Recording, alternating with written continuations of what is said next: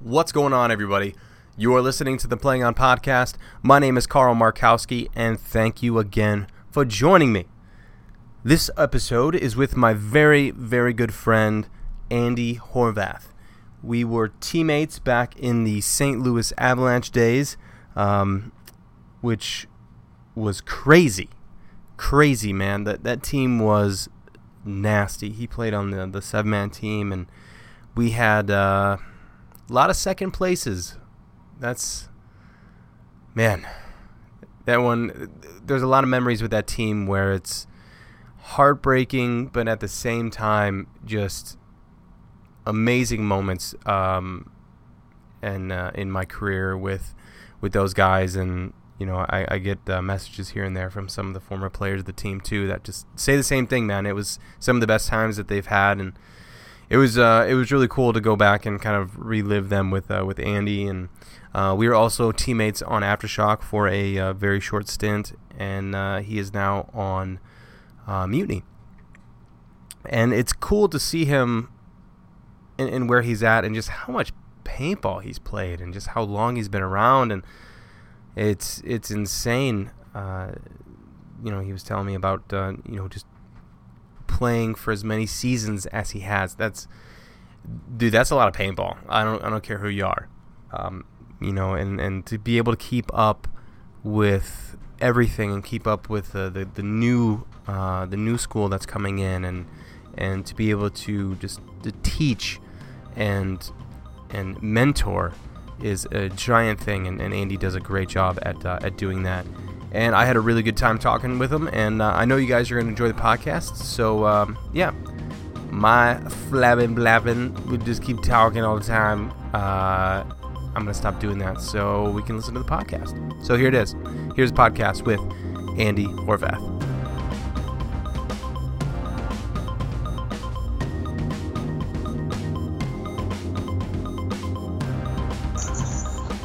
Yo, yo. What's up? shut that window before the motorcycles get on. I thought you were on a motorcycle for a second. I wish. Sounds way more fun sitting in my old uh, bed childhood bedroom. Oh, nice. yeah, oh yeah. How you been, man? Been really good, really good.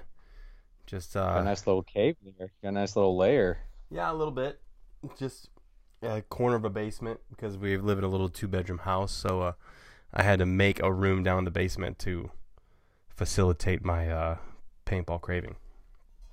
I see a few nice ones in there. You might want to give those up. Mm. Nice little jerseys in there. Yeah. You know? I have a um. I don't know if you can. You probably can't see that one, but it's a. It's an unnamed, um, original X Ball jersey when they did like the Nations Cup, the USA yeah, jersey. Yeah. So I have one of those. A Cody Smith Dynasty, uh, my Tippmann Effect one, uh, Aftershock one, Alex Frazier from I think that was from when that uh, ESPN. It was at Mohegan Sun, the Smart Parts thing. Oh yeah, yeah, yeah. That, that was, was nice. um, Micah, Tim Brusselbeck, uh, Geezer, Adam Geis, yeah, the old man, uh, Colt Roberts, and then I have a Bart Yakimak uh, Impact jersey, and then I have a few that are in my um, in my closet. But then I have my very first jersey that I ever bought over here on the on the rack up front. I'm instantly trying to buy your jerseys off the back of your wall for my collection. How about that? These I actually sold. I actually sold a, a good amount, but I just can't. Some like here's all right. Here's my thought process on so it. I got about I got about 430. So what are you gonna do with those jerseys? With the jerseys. Right. So like you now you you want them and there is a special like bond to those jerseys, right? But but like yeah. what yeah. what happens when like let's say you have kids, right? Cuz you I mean you don't have any kids right now, right? Correct? No. Um no, no kids. No so do you just hang on to them and then like what do you think what do you think so, is going to happen to them?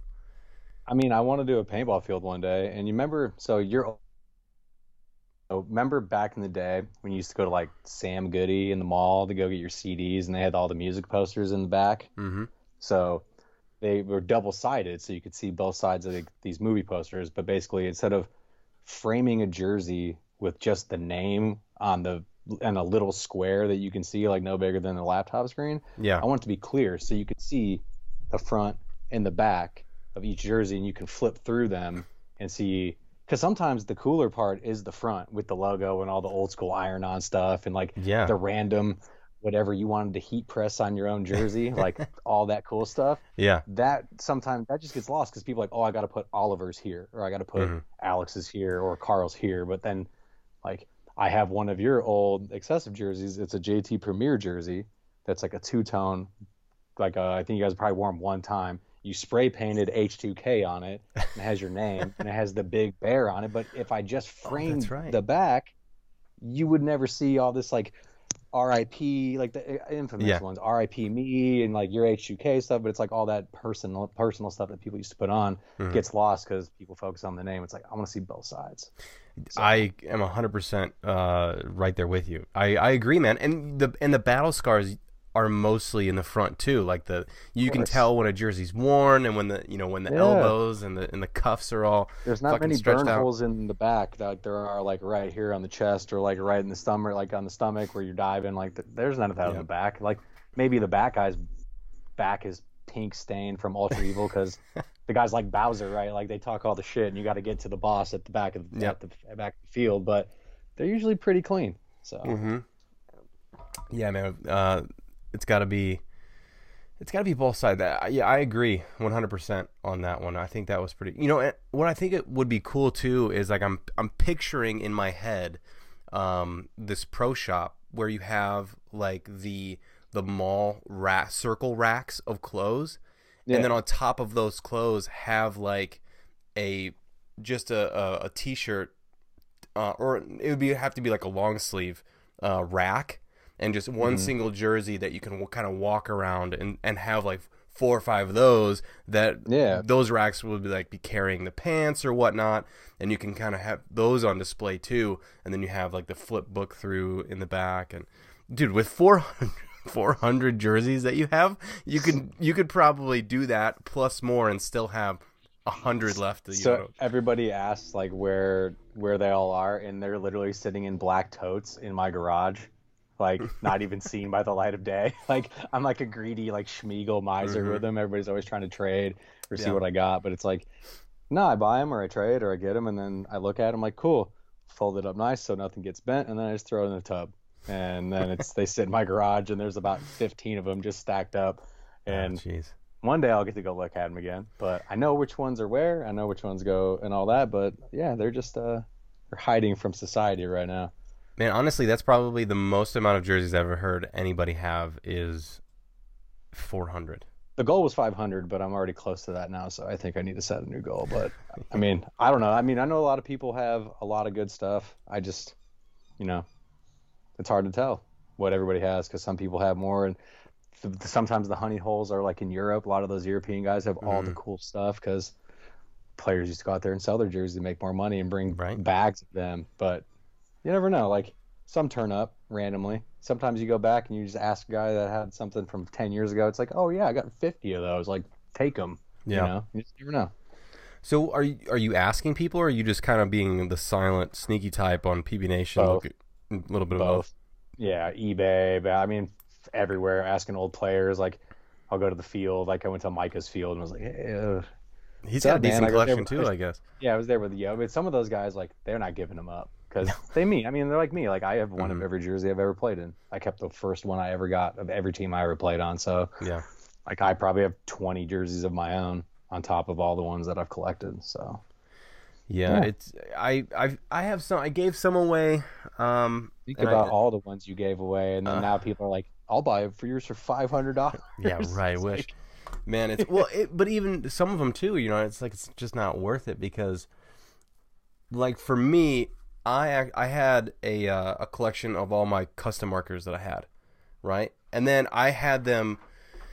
I had them sitting. Actually, they were just sitting down here on my bench, um, because I don't really have anywhere to display them. You know, out upstairs or anything like that. They don't do. They don't go with the decor of the Yeah, house. exactly. Kids aren't Uh, old enough yet. yeah, exactly. Guns like yeah. So, um, what I thought about, I was like, man, I'm just gonna I'm just gonna sell them because if if I if they're getting use somewhere out in the ethos rather than Mm-hmm. sitting here on my bench just collecting dust, I would much rather have that be because I've already had my time with them, and Yeah. it's not like like, I, and I have um, you know an Emek and then I just rebuilt a shocker, a Dynasty shocker, and um, like I'll get I'll have those be able to kind of stick around just to dink around with. But like those other ones, I've had my time with them. I have pictures and, and, and memories with those. Yeah. But I want other people to have that stuff. And you know, if my kids end up eventually, because they're still only five and two, but if they eventually want to play paintball one day, I'm sure these these things will last. But then, you know, they might not. And I would Oh, hate, the guns for sure won't last. yeah. And I would just, I just you know? hate to see stuff that you know people were have still people have more interest in than I do. But I don't want to. I'm not saying that as like I don't No, care you about it mean. anymore. You know what I mean? It's it's more or less Yeah. like get use out of it, please. Like I I, I like to th- see things. Like it even breaks my heart sometimes seeing these jerseys on the wall because I want to wear them. But if I wear them, then like a lot of them will get messed Yeah, up. you can just- wear anyone that's sublimated. Anyone with an iron on, dude. I No. I'm so scared. I'm like, man, like if I wear this one out and I wash it one time and that name falls off, Mhm. like I'll be pissed. Oh, so dude. they just they never see the light of day. They'll never see the field again. But it's like that people do that with shoes and Mhm. basketball jerseys, NBA, NFL. Like people have their stuff. This is just my version of collecting sports memorabilia, and it's just the sport that I play. So You know what doesn't not? have thinking about it like with between the the distinction between jerseys, the the sublimated ones, even the high ranking players, the sublimated ones do don't for me have the same impact like the They old school heat press do. Well, it mainly goes back to now you go look on and you see a, a, a Chad Boucher, a Yeah Yeah jersey, but there's 50 of them, right? Like you can churn out these sublimated jerseys. Mhm. Some teams wear five different jerseys a year Yeah. and they're all selling 10 of them, or they're asking you, hey, I'm doing a pre order for my jersey. Who wants one? It's like, right. how many are you making? So why like and then when they try to sell them, and I'm not even trying to be like an asshole or anything, but this is just my theory on it. Like when you try to sell your jersey from two years ago, when I know you took a pre-order for 50 people, why would Mhm. I give you 200 300 dollars for it?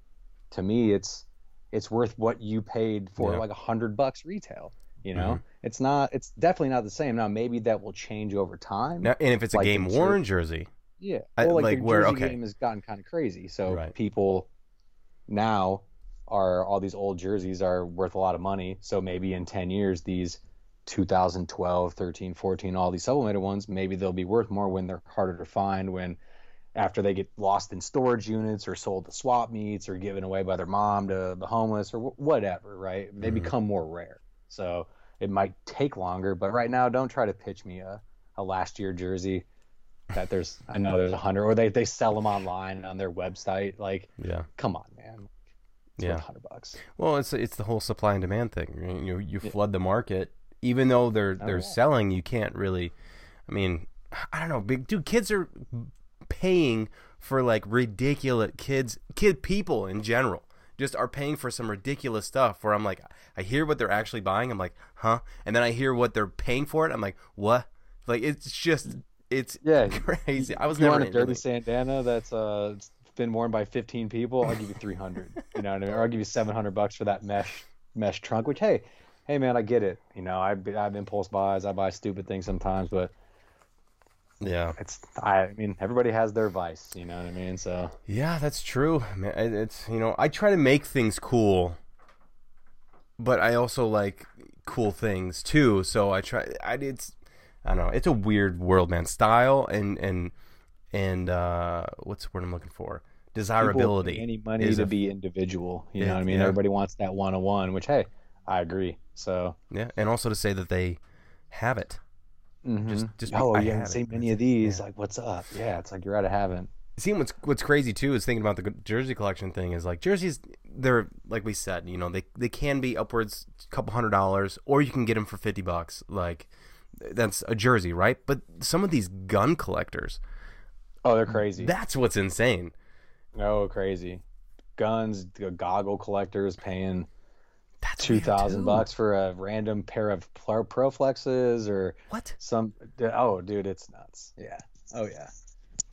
You'll you'll be surprised. People will come out of the people will not played for a decade and come out and have like mint in package everything, and you're like, wow, I want that original clear JT Proflex that's still in the package that's discolored because it's been Right. in the package since 1998. I want that one. You know, Yeah. it was in the Die JT catalog when they were still- together. Like, Mhm.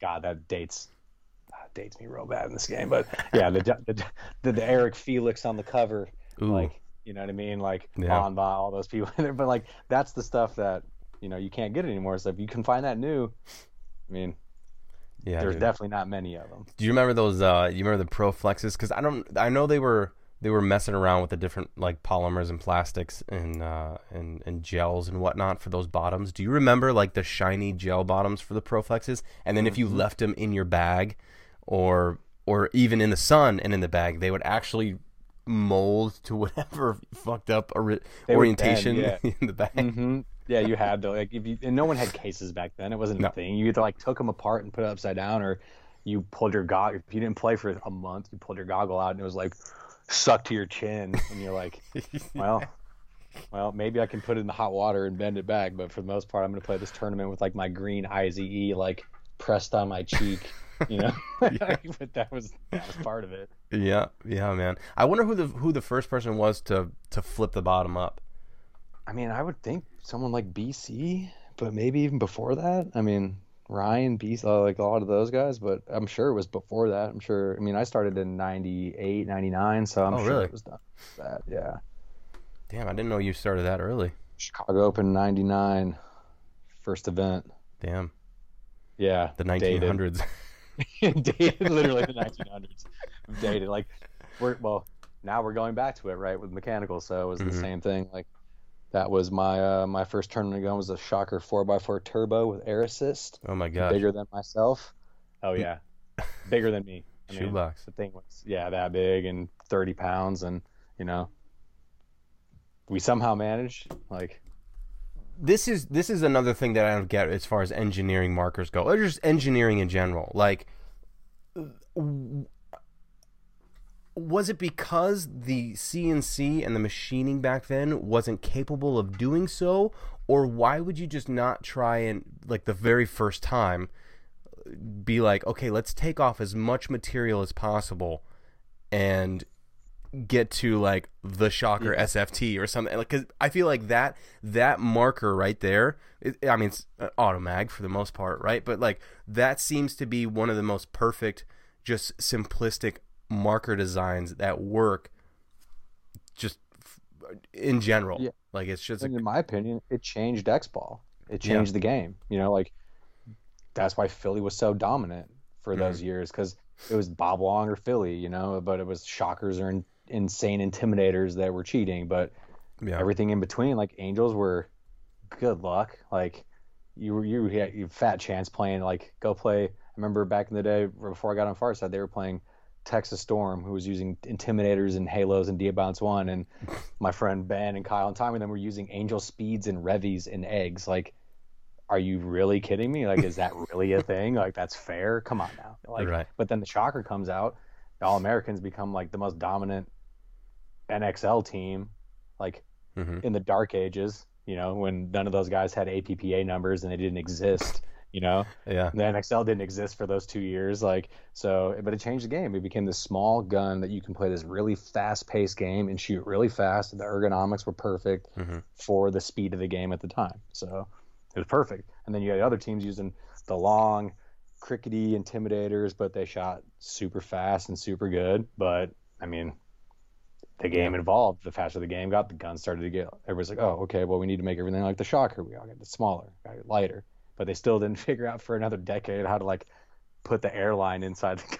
like you're still using macro line fittings and steel braided hose. So I mean, it took a while to get where we're at, but it's all it's all good. yeah there's something nostalgic about that macro line fitting Yeah, Right. if you've never had one bust your hand open or like pop off your gun, I don't know if you've actually played paintball in the '90s or slash early 2000s. No, a little atomic bomb just going off right right. Constantly, this little plastic hose is somehow keeping in 4,500 pounds of pressure. Well, not- well, not 45 because I think I think it's like- out 45. I think it's like what it was like eight maybe or something. Maybe- 5,800, maybe- still. Yeah, I don't know, something like that. Correct hurt. me if you know, I'm wrong. I'm sure I'll hear it. it. real bad. But uh, you know, it, I remember hearing that when, when you were at a paintball tournament, or let's just say a paintball field in general, back early two accurate. Right? Yeah, you would always every at least once a practice or a, a- in tournaments you'll hear it all the time, but you would just you'd always hear it going on. I feel like now what you hear are people not putting on their uh, Yeah, it's the airline. the airlines that are blowing, you know, and um, Which is funny because back in the day, you were never allowed to fill your own air. If you remember, Yeah. most fields, they made they made you give it to them. They took it in the back to the solar compressor, so they did it for you. Mhm. And as soon as you gave that power to these guys, somehow at least once or twice an event in your pit, that O ring's gone. oh, it's, just, it's just gone every single time. Nothing you can do about it. I wonder if they figured something out on that, on some kind of uh, sealer No. that wasn't it isn't requiring an O ring, but it actually seals up in a different way where you're not blowing O rings out if somebody fucking doesn't connect up. It'd be nice. It'd be nice. Hmm. It'd solve a lot of problems. So what? I'm gonna go back to your uh, your jersey collection for a second. What is your most uh, kind of highly touted jersey? is that a Um, word? Touted? Sure, it works for me. Okay. Um, It's- I mean, I got some good ones. I've recently got a Rob Stodinger trauma jersey from the 10 man days with Ooh. all the irons on, the names. I mean, I have a bunch of trauma jerseys. Yeah. A lot of their fabric and their names always were so cheap that they would fall off. So if you could find one with a name on it, they were clutch. You know, I got a Porterfield, a Faison, an Opie. So got a decent amount of the trauma guys, but probably the Rob was a hard one to find. Mhm. You know, never they don't come up very often. I have a an Oliver. It has uh, it's one of the rare ones actually. I got it from Trozen who wanted in a bet from Oliver. Um, it says Oliver Iron Kids Lang on it, and he wanted a bet at San Diego State for some like bar game. So I got that one. I have a Maddie 2001 10 man Ironman jersey that I like. Um, say some of those. Um, I mean, I got obscure ones. I got some Rennick Miller JTs. I got Bruno, Todd. I mean, I got a bunch of the Dynasty guys from the 10 man days. I'd probably say, as of now, which was it was always one of my favorites, but I have a Chicago Open 2000 Marcus Nielsen Dynasty jersey. Oh wow. So, mint, like super mint. The only jersey from Marcus's career that I think I don't have is a Far Side jersey, which he played for, but I don't have that one. Otherwise, I have pretty much everything else. But I'd say that one. That was a, a rare feat PB Nation find about three years ago. yeah. I got it for like 150 bucks. Hmm. This was before. Like now, I could probably, if I were to sell it, I could probably get upwards of like a thousand bucks for it. Jeez.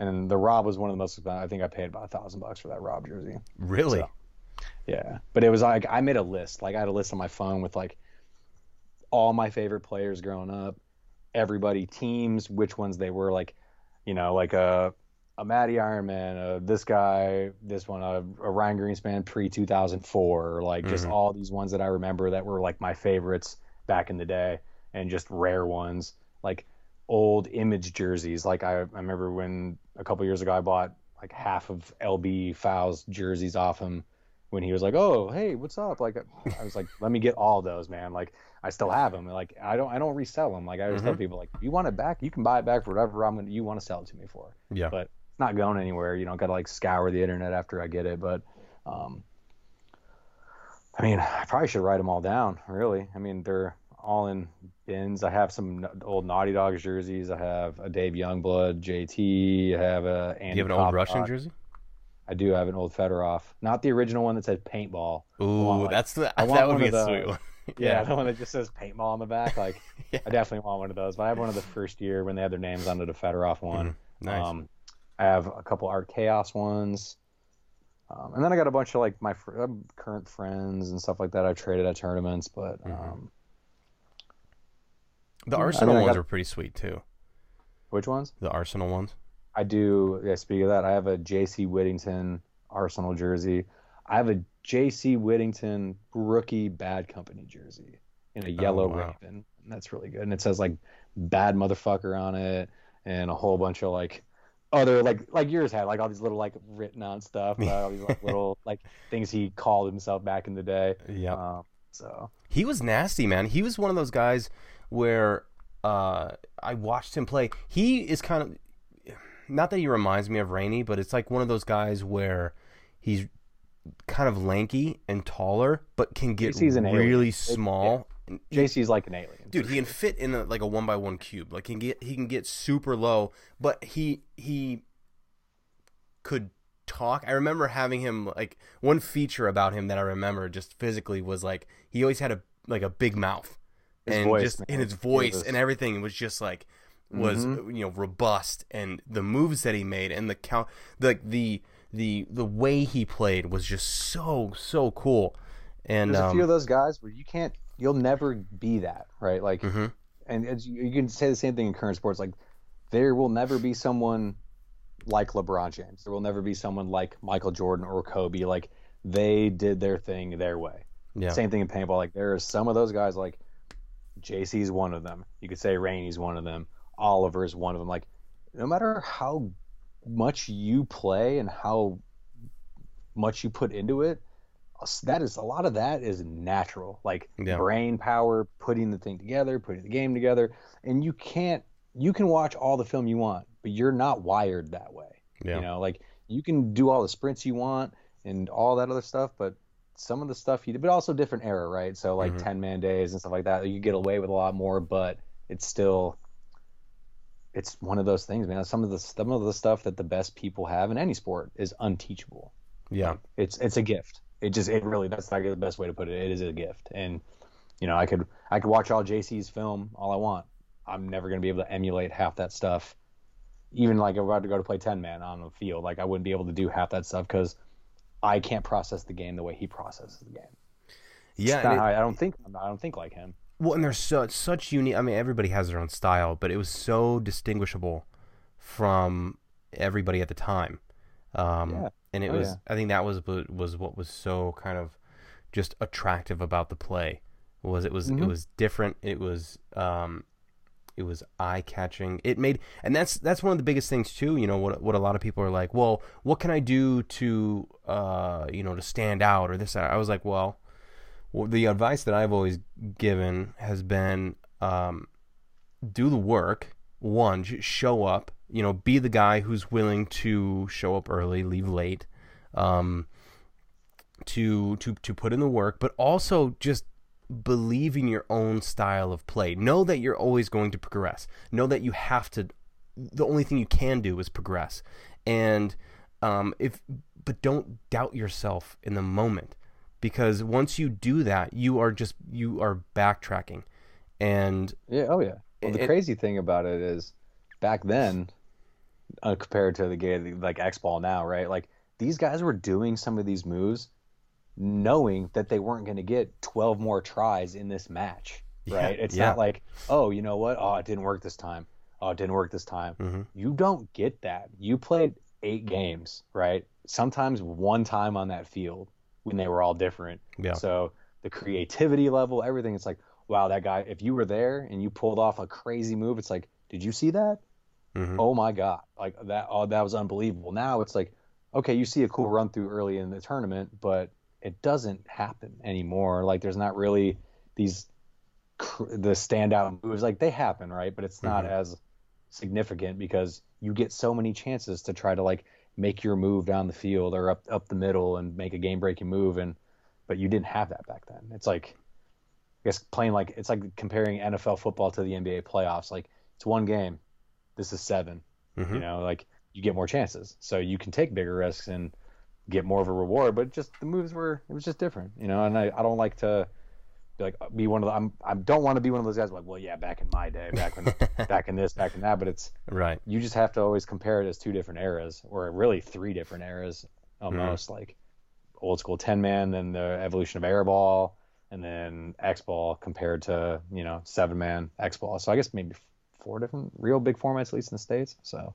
Yeah, and I, you know how I think about it too is, you know, I, I I will say what I think uh, works as far as challenging a player because that's that's when I feel um, how I kind of base my opinions on the the, the formats and whatnot. I, th- I think it, it's what challenges the player, which inevitably challenges the team itself, and that's why I felt that seven man was so dynamic was because it was in an era where you you didn't practice the fields repetitiously beforehand. You just played paintball together and and, Mhm. and got to know tendencies, and then on top of that it was it was such an org you know i'm sure people hate me when i use this term but it's, you have such organic n- moves that happen at the tournament because they're new fields to everybody A hundred So- percent.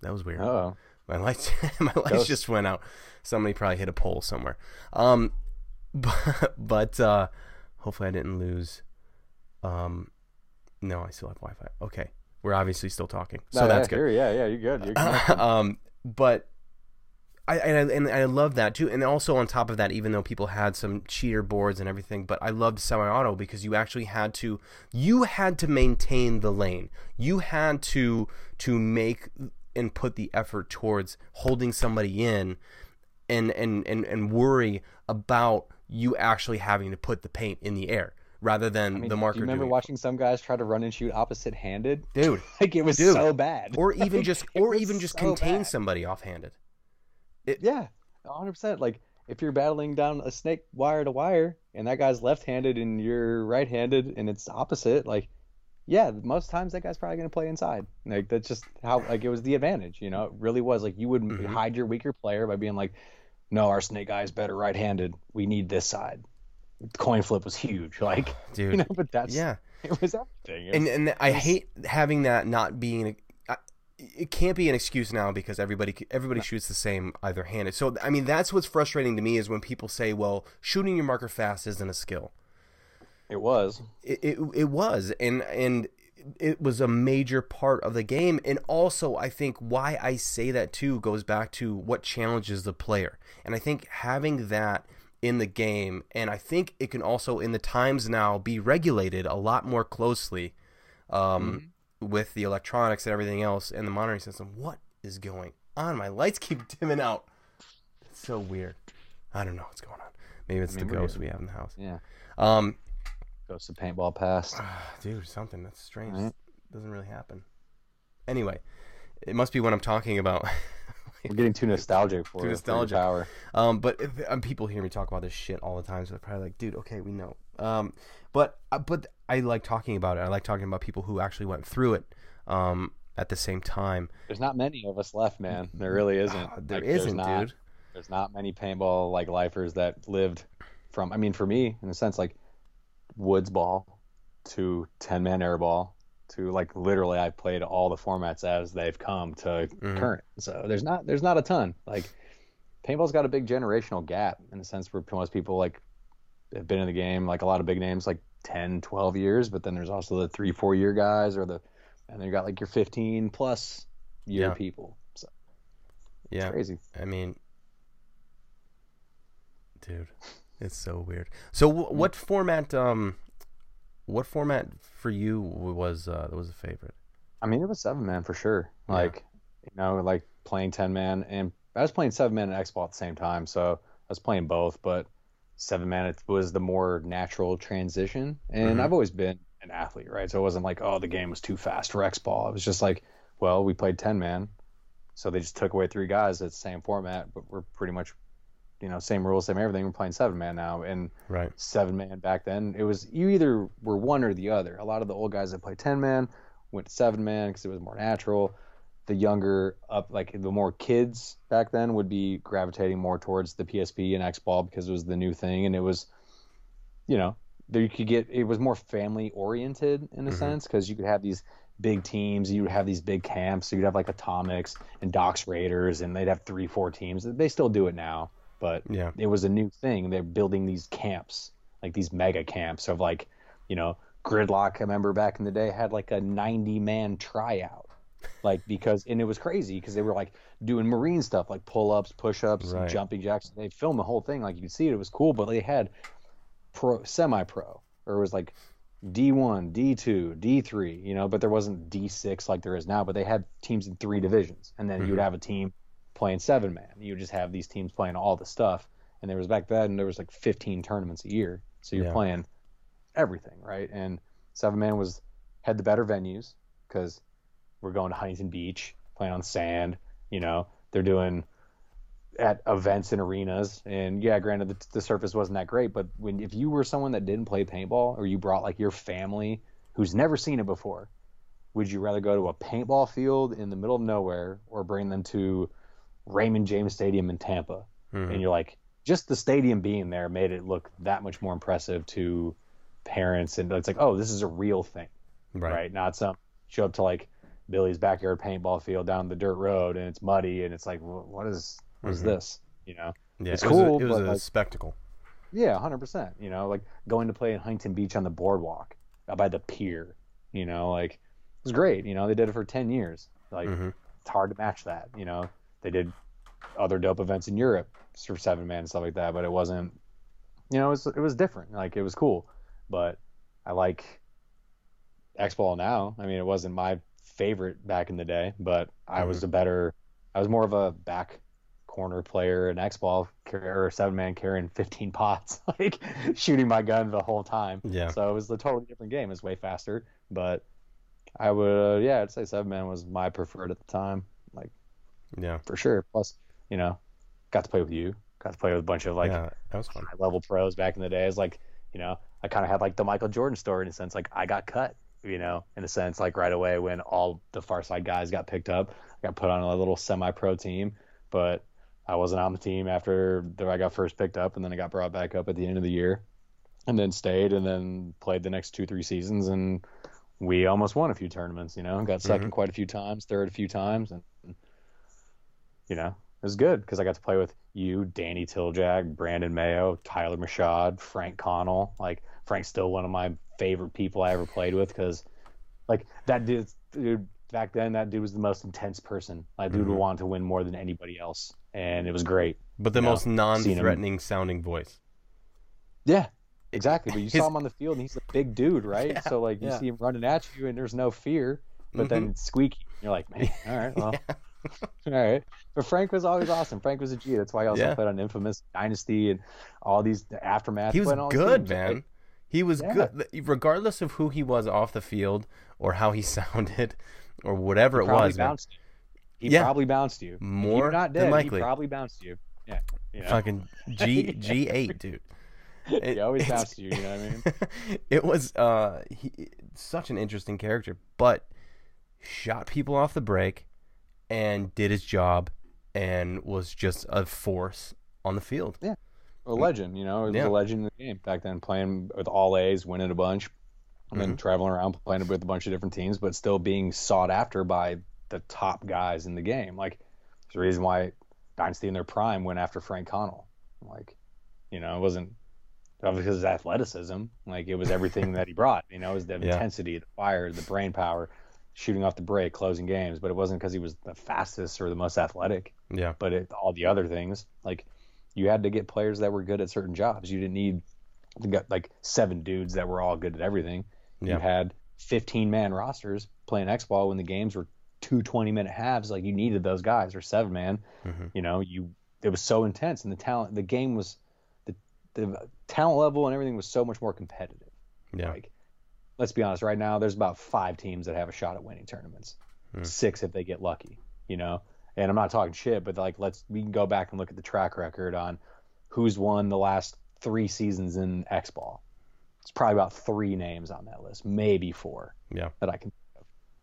But that's it. Like it's not everybody else is competing for wins Mhm. or for points you know to win points. Everybody like those teams are just competing. Like at the end of the day sunday's a 16 race we already know who's going to make it there's always that one or two that squeak in blah blah blah blah but you know It's, it's tough, not man. not It's it's yeah I mean, hard. it's it's obviously it's exciting, right? Finals paintball, Sunday paintball is exciting, but it's also it's also exciting seeing those new te- teams come in, and it's it's oh it is believe me i love it i wish more of them would make it to sunday to get better like more new blood Mhm. in a sense or just get a different look but unless you're willing to go beat the beasts at the top at their game, like the level of play is different. Like you're not gonna you're not gonna beat Impact in a a nine to eight game. Like and like when you see like say like the Outlaws play level up or those games are high scoring games, right? Mhm. But like when it comes to Sunday, these teams that have been there, done that, like yeah, the game's maybe boring to some people because it's three to two or Dude, the know, last finals game was fucking. Th- what was it? three to three to two to four, I one. think? I think it was Two two, to- to one. Was it two to one? I'm pretty I sure it was two to one. Either way, it's like okay, that's maybe not as awesome to some people, but like some people like defense. Yeah. Some people don't like dudes running down, trading out for no reason. Like, yeah, cool, you guys bunkered and trade, you're probably stumbling around, or it just it's sloppy, right? So Right. some people may think it's great, but until you're going to beat the big dogs at their own game, like you know, you got that's the rite of passage. Like, you know, you got to beat those teams, and not just in the prelims one time. Like, you got to Mhm. get to Sunday, and they're not going to make mistakes. That's the difference of the top teams and the bottom teams. Is the mistakes that are made are so minimal by guys like Tyler Harm, Mhm. Justin Rabackoff, and you know Mouse. Even like even their front guys, they don't make. They're, they're, they're like the guys five feet in front of them, cool, but they don't need to go run them down. They Yeah. know that their guys got, You know, it's the diff- It's the men- It's the mental part of the game that maybe comes from some of these guys playing seven man or playing other formats where they remember like, okay, cool, like it's all good. I got a guy in the corner. He's got control. I don't need to worry. I know the guy's two bunkers ahead of me in the snake, but I know my guy's got me. Mhm. So I just got to worry about whatever else I got to worry about now. Like, oh man, I got to just go trade because he's so close. It's like you don't have to do that. Yeah. and then that's why you end up like the perfect like there's some games where they're so close and then all of a sudden it turns into like a landslide. We're like oh i thought it was this team was up three to one. It's like well they ended up losing eight to three mm-hmm. because they get they're just trying to do too much when it's little stuff. People make paintball hard all right? Paintball's pretty simple. Yeah. people make it more difficult that's just my theory i mean i'm not saying i'm the smartest or the best paintball player but i think a lot of people overcomplicate the game than it should be Yeah. It, well, it's crazy how much of a momentum killer, like a penalty or something like that, just comes in and just takes out the knees of the other Yeah. team. And Oh, just yeah. Like, fuck. Well, and like you look at the stats, right? People are like, oh, they're all hyped because they're up like by two points. Like, if you look at a lot of statistics, and I remember Rusty telling me this, like, two points is not a lead, three points is a lead, Mhm. three and above, right? Like, this the coming back from like AC Dallas did it in the last tournament. They were down four to zero and came back and won five four. It can happen, but it's very rare that if you're losing the impact three to three to zero that the impact's going to give up that 3-0 lead Right.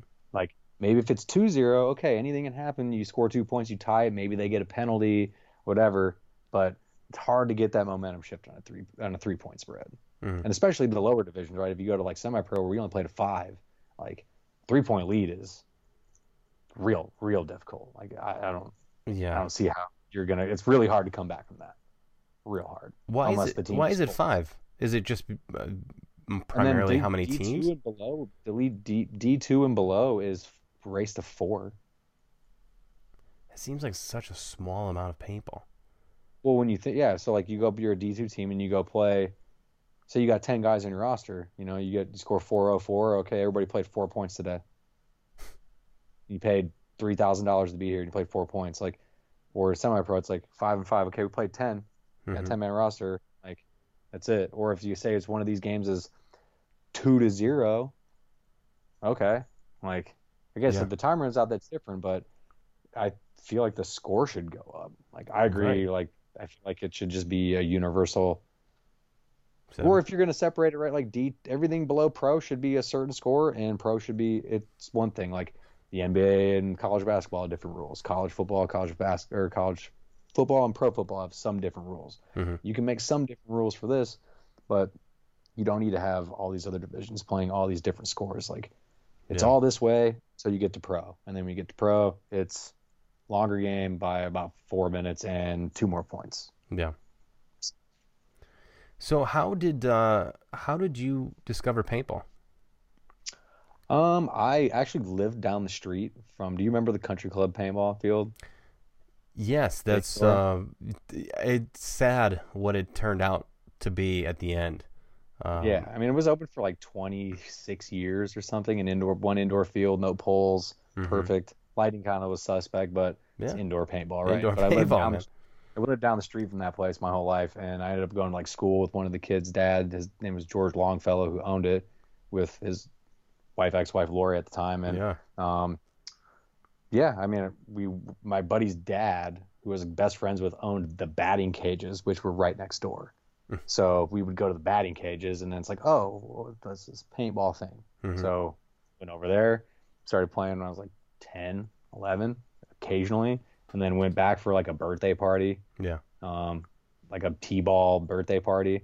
And I was actually like that kid that took his mask off twice and had to like sit out and couldn't play anymore the first time. I can see that. I can see. That. yeah, oh yeah. It was like, I didn't like getting shot in the face, so I was like, oh, I ripped it off the whole thing, cried, whatever. Was all Yeah. sad. I had to watch everybody play. I had to leave with my like 200 paintballs. I didn't get to shoot, so it was all sad. But kept coming back for it. It was like, okay, let's try this again. And then we'd go back to the batting cages and then go play paintball. And it's like, all right, awesome. Well, now I'm hooked. But it was weird because my parents hated it.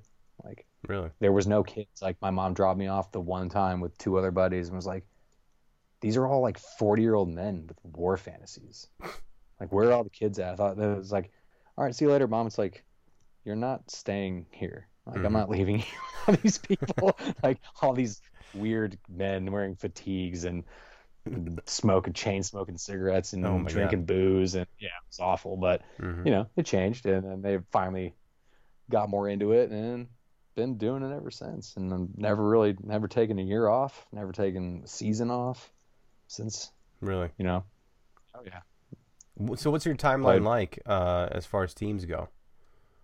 Um, I played. The first team I played for was this team BAM, which was a home team with where Danny Tiljack started, and this kid Chris Midkiff, Steve Jr. That was like their first. That was like the local team that I played for. Um, so they rose at the indoor field, played on that team. Then I played on this like throw together team with these guys. I don't even remember their name, but it was called DOD, Do or Die. You know, Nice. that was one of the first uh, 10 man event that I played Chicago Open 99 with those guys. Um, and then got on Far Side after that. Was it a tryout?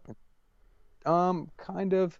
I actually got invited because I was working at the field at the time, and my buddy Kyle Bacrone tried to like he thought he was swindling me in a gun trade, and I traded this Adrenaline Angel for his brand new Texas Storm Red to Black Fade Intimidator. That was like the new hotness. Ooh. and the guy who built it, um, I think his name was Tim, worked for Empire at the time. Was like, "Where's that gun I just made for you?" He's like, "Oh, I traded." He's like, "You kidding me?" So he had to like come back and like ask me to trade him back. He's like, "Hey Oh. man, I really need that. like, I'm gonna get in trouble." And I was like, "Okay, so like, what, well, what's up with Farside? Like, let me, let me let me play with you guys." Like, and then I ended up playing a three man tournament with Logan and I think it was oh and Eric Westerberg. We played that. We got second at the country club, and then I was just kind of around at Mhm. that point because back then there wasn't really a ton of tryouts. You just kind of showed up, and then nobody told you to leave. You just kept coming back, right? it was right. just like you know because there wasn't this. It wasn't that easy to get on teams, right? Everybody's like doing their own little thing, but like the real competitive teams playing the tournament series, it was like, well, you just kind of showed up and Yeah. stayed and on the team and played for them for a couple seasons, and then we got all picked up to play on Avalanche with like after the cap guys left. Um, we were the next recruitments for Ed to pick up like because he was doing the, the team swap thing, right? He picked up when the, all the old guys like Lasoya and LB and all those guys left, and he picked up the Warp kids. And then Mhm. after those guys and Glenn were over it, Cap came through, and then after Cap was done, we came through, and then he mixed in like you and Brandon and Danny and brought in like a bunch of those guys. So well, those and then I guys were on the team first because they were because uh, Danny, Danny- and Brandon were well, Yeah, yeah, Brandon was with the Cap guys. Yeah, Brandon was with the Cap guys, and then and Danny, uh, yeah, Danny was too. That's right, because he played yes, X ball. yep, that's them. right, that's right, because it was those blue Empire jerseys. Mm-hmm. Um, Yeah. because I Because then and- the dynasty right after that. Yeah. Yes. Did he? Yeah, he Yes. did. That's right. He did. Because then he went to uh back to I guess Avalanche kind of, yeah. Um but I didn't get on until most The of the Far Side guys were gone.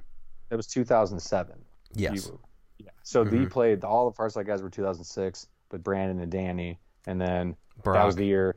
Yeah, that was the year I was on the team at the first event in Huntington, and then I got cut, and then I got brought back at the end of the year when then all the other Far Side guys got cut, and Ned asked me to stay, and I was like, well, it took me all year to get back here, um, and I'm playing with you and Tyler and Dan. I was like, yeah, I'm in. Sign me up. I'm not going anywhere. Like, forget it. Some of those guys went to go play for Evil Factory. Mhm. I just stayed with the Fars or with Avalanche, but I was the funny part about that is I was playing pro seven man with Avalanche. I'm playing Division three X ball with DSS because that's when the rankings didn't matter and you could they didn't think each other were the top format, so Yeah. pro didn't matter in one league to the other. So I could play pro X ball against all these pro guys who are playing pro X ball Right. or I could play pro seven man against those guys, like all the dynasty guys and Naughty Dogs guys and whatever, playing seven man against those guys on a regular basis. To then go playing D3X ball with Data Support Systems or DSS, which turned into Vicious with Greg Pauly and them. He's That's like, hey right. man, Yep. you're not ranked. You want to play D3X ball with my kids? Sure, why not? Hooked it up. Karen and Carl were awesome. Love them. They're the best team parents running that organization with Pauly. was awesome. Yeah. Learned a lot and got to grow. You know, got to grow a lot because I was playing both systems, both leagues, going to Nebraska, shooting 120 cases at practice, like then going to seven man.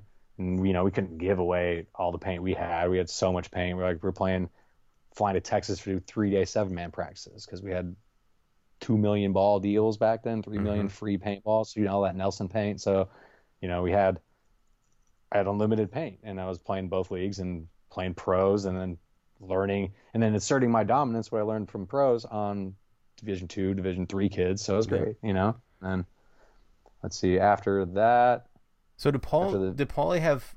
He, he was involved in the Avalanche stuff too, though.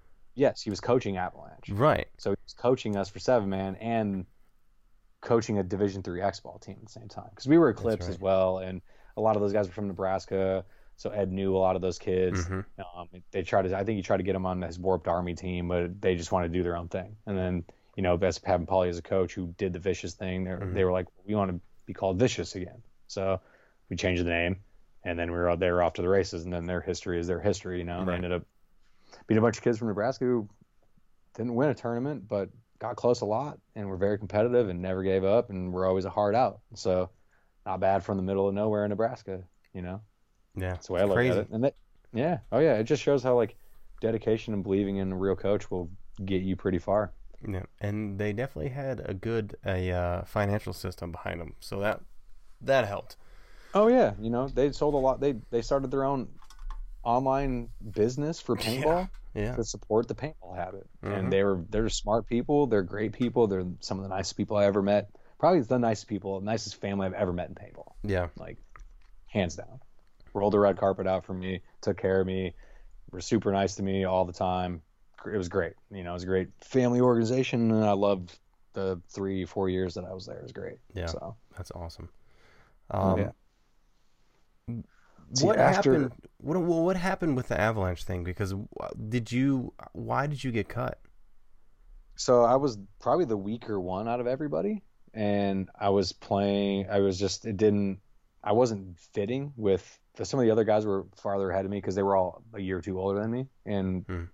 Played a little bit more paintball before I did. Um, and I was just I don't know. I think it was just wasn't ready at the time. And then I got to play, be there and play with a semi-pro team that Paulie helped coach. So I was like getting a little bit of double dipping. I was getting seven man practices with the pro team, but playing on a semi pro team and then playing X ball. So I was just kind of like in Paulie's system, Right. going everywhere he was going. And just, I think the year of all that paintball and being around all those kind of people just sponged it up and started to figure it out and then became, I mean, I thought I was a pretty good state corner player back in the day in seven man. So hmm I think it worked out, you know. And then I got to put in three years with a bunch of top pros and learn, and the history is kind of there, you know. And We then- had a sweet seven man team, man. I, I I talk about it all the time how much I enjoyed myself on uh, on that seven man team.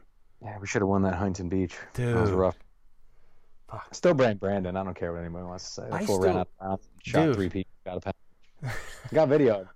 I still that was not a strong event for me too because I was playing the snake corner for some reason and I would just Filling in from the snake corner, which made no sense. Yeah, I, I was I didn't under that that whole thing I didn't understand because I really wanted to play up the middle because really when I was on that team like that's mostly where I played was up the middle. It was just was really because I remember I remember in San Diego it we we did our game plan and everything and we didn't really have kind of a game plan for the middle and I remember it was uh Ed was like uh, and Carl just figure it out of the middle. Like it was just, Yeah. and, and I love that Go because where it, you want to go. your it, thing. and, Yeah. and it gave Freedom. me this oh dude it gave me this freedom and i feel like that's when i could play my best is like when it's not not giving me my freedom to do just do whatever the hell obviously there's he had the confidence in me to be able to figure it out right and make it work was man when when somebody just tells me to just make it work and go find your game you know in the middle of the field i love that because i felt like i was able to find spots and bunkers and stuff that people weren't playing normally that helped me get into other spots. Like, dude, I, I will never forget that uh, that San Diego tournament that where it was the big spike in the middle, it was a car wash on the right, Mhm. played in, in, at night. We should have won that one. Should have got a that was a big one. Like we we could have won the we if we would have beat Dynasty in that event, then Dy- that would have been the first time Dynasty didn't win the series in like five years because I think Impact would have won the series, Mhm. the seven man series. Somebody else would have won. Like we could have single handedly like beat them, knocked them out, and totally rewrote. We would have won the event, and then they wouldn't have won the series for the first time. We wouldn't have won it, but it wouldn't have mattered. We would have just stopped history from Right. repeating itself. And yeah, that was a, it was wild. Well, I remember uh, shooting Davey in the wrist and him telling me, him having the ref wipe it off and then like tell me afterwards. I'm like, fuck me, dude. Remember LJ pulling the car wash around him like a shield, and then Frank ran by him, and they shot Frank in the back, and Mhm.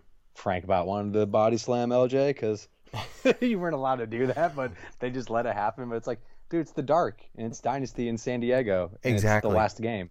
What don't? What do you? What do you think's gonna happen? Well, and on top of that, it was like you said, it was dark, and then two, it it started. Um, it was getting colder, so all the bunkers Yeah, were losing cold air. So he, yeah, so he just had to like just move himself did into the bunker and like, Mhm. Frank ran by him. He got shot in the back, and Frank spun on him and yeah, wanted to fight him. like, dude, was ready to fight him after that. yeah, that was, and then yeah, Huntington, and then Huntington Beach with X Factor because that was X Factor's first win. Pro. Yeah, and that was the third game. It went to three games. It was the winner take all game. Mhm. And we had shot two guys on the break. We were winning the game. And then ran around out of bounds behind the ref, bunkered Colt, I think, in the snake shot him clean. time. Oh, yeah, but he used the re- ran around the ref, who was out of bounds clearly, and then yelled and then pointed. And Yeah. then they pulled two guys. Oh, dude, in a finals was- match. That was the end of it. Game three of the finals. That was the end of it. It was the end. It was over at that point. And but hey, what are you gonna do? insane man it was yeah i i had never I well still to this day i've never won a pro seven man Same. You got Yeah. second. Always a bridesmaid, never a bride. yeah i won semi i won semi pro uh in 05 with uh team fun excess energy to to to make a pro spot but Yeah. never never a Never fucking the pro one. Yeah. The elusive pro. You know, I've won some World Cups, not a pro World Cup, but won some World Cups. Mhm. So knock those off the list. those were fun dude with with with avalanche too man there Yeah. was uh some x ball wins that we had that was just that were nasty but man you know think just thinking about all this was it, it was it was cool and we talked about it in the beginning of the podcast too of like playing through all these generations and all these formats and and seeing all these players because you know thinking about it um I mean, dude, when I tell stories to kids on our team now, they sometimes they just look at you like, "What? Like who?" Or Yeah. you talk to like some of the 17, 18 year old kids, like when we had uh, this kid Cal Leach on our team a couple years ago. He was like, "We're talking about all this stuff," and it's like, "Huh?" It's like, "Oh yeah, I forgot." You're like 17. You're like, Yeah. you were like not born yet when I started playing paintball. Like Mhm. it's, it's crazy, you know. And then to still see, you know, like talking about videos, like talking about like push Sunday drivers on VHS tape and all that Mhm. stuff back here. Like, huh? What? I've never heard of that video. It's like, oh my gosh. But also, there's so many like there's everybody now everybody makes videos, right? So there isn't Mhm. like you had to go to the next tournament to get your trauma head tape because you want to see if you made the video.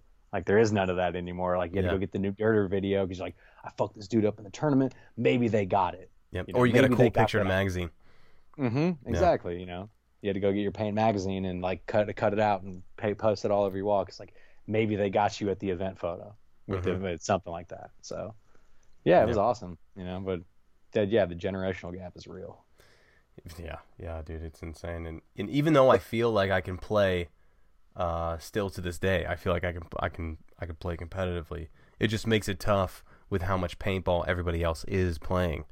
Um, yeah. Well, I, I I remember watching Corey's interview with Matty, and it's like, I, I one part resonated with you like so well, where he's like, if you didn't play back then, you just don't know, right? Like Mhm. you don't know what paintball really was, right? Because it's it's totally different. Like the way people were treated, the amount of teams, like you know, like you go to these 10 man events, there's 250 10 man teams, you know, like that's a lot of people, and just like the guns changing and the format changing, like the players, the atmosphere, like it was, it's something like nothing else. Like the players' parties were a real thing. Like everybody went to those things. That's where like you could always meet and greet Mhm. and play and see all these guys and all these people you saw in videos and from across the country, saw them in a magazine, but they were all there yeah, you know and like it's good what alex and them are doing with the hormesis the coin challenge where it's like trying to get paintball back to that where Yeah. like everybody knows everybody you go do your thing and you don't just like go off with your group everybody's like a, a big community again like it used to be